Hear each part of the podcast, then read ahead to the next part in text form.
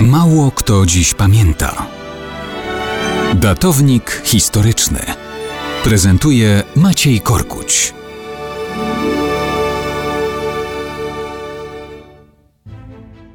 Mało kto dziś pamięta o Nikołaju Dmitriewiczu Zori.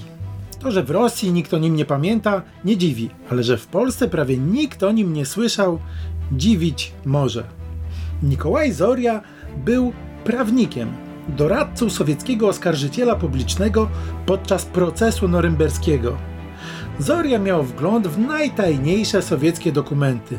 Znał kuchnię sowieckich działań w czasie procesu, gdzie Rosjanie próbowali dopisać do aktu oskarżenia niemieckie sprawstwo zbrodni katyńskiej. Chcieli, aby ten międzynarodowy trybunał nie tylko orzekł, że Katyń zrobili Niemcy, ale też żeby skazał i wykonał wyroki na rzekomych sprawcach, niewinnych ludziach, których Rosjanie pokazywali jako sprawców tej zbrodni.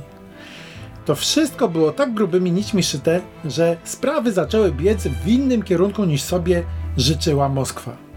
W Norymberdze sowiecki prokurator był zaledwie jednym z czterech alianckich oskarżycieli. Przy przesłuchaniach zaczęło wychodzić, jak Sowieci kręcą, więc w ostatecznym akcie oskarżenia jakby zapomnieli o Katyniu, wcześniej nazywanym przez nich wprost ludobójstwem.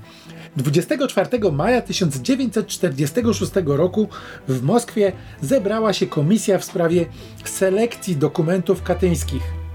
Azoria, który wiedział o nich niemal wszystko, jakoś w niewyjaśnionych do dziś okolicznościach w tej samej Norymberdze zginął dzień wcześniej. Sowieci rodzinę poinformowali, że to samobójstwo. Oficjalnie ogłosili, że przypadkowy postrzał podczas czyszczenia broni osobistej. Pośpiesznie pochowano go w Lipsku. Rodziny nie dopuszczono ani do zwłok, ani do pogrzebu. Po roku Rosjanie zwłoki wydobyli i spalili. Notatki Nikołaja Zori zupełnie przypadkiem zaginęły bez śladu. Po latach syn Nikołaja, archiwista Jurij Zoria, swoim uporem przyczyni się do ujawnienia przez ZSRR dokumentów katyńskich. Traktował to także jako dług wobec pamięci ojca. I warto tym bardziej, abyśmy ich obu w Polsce pamiętali.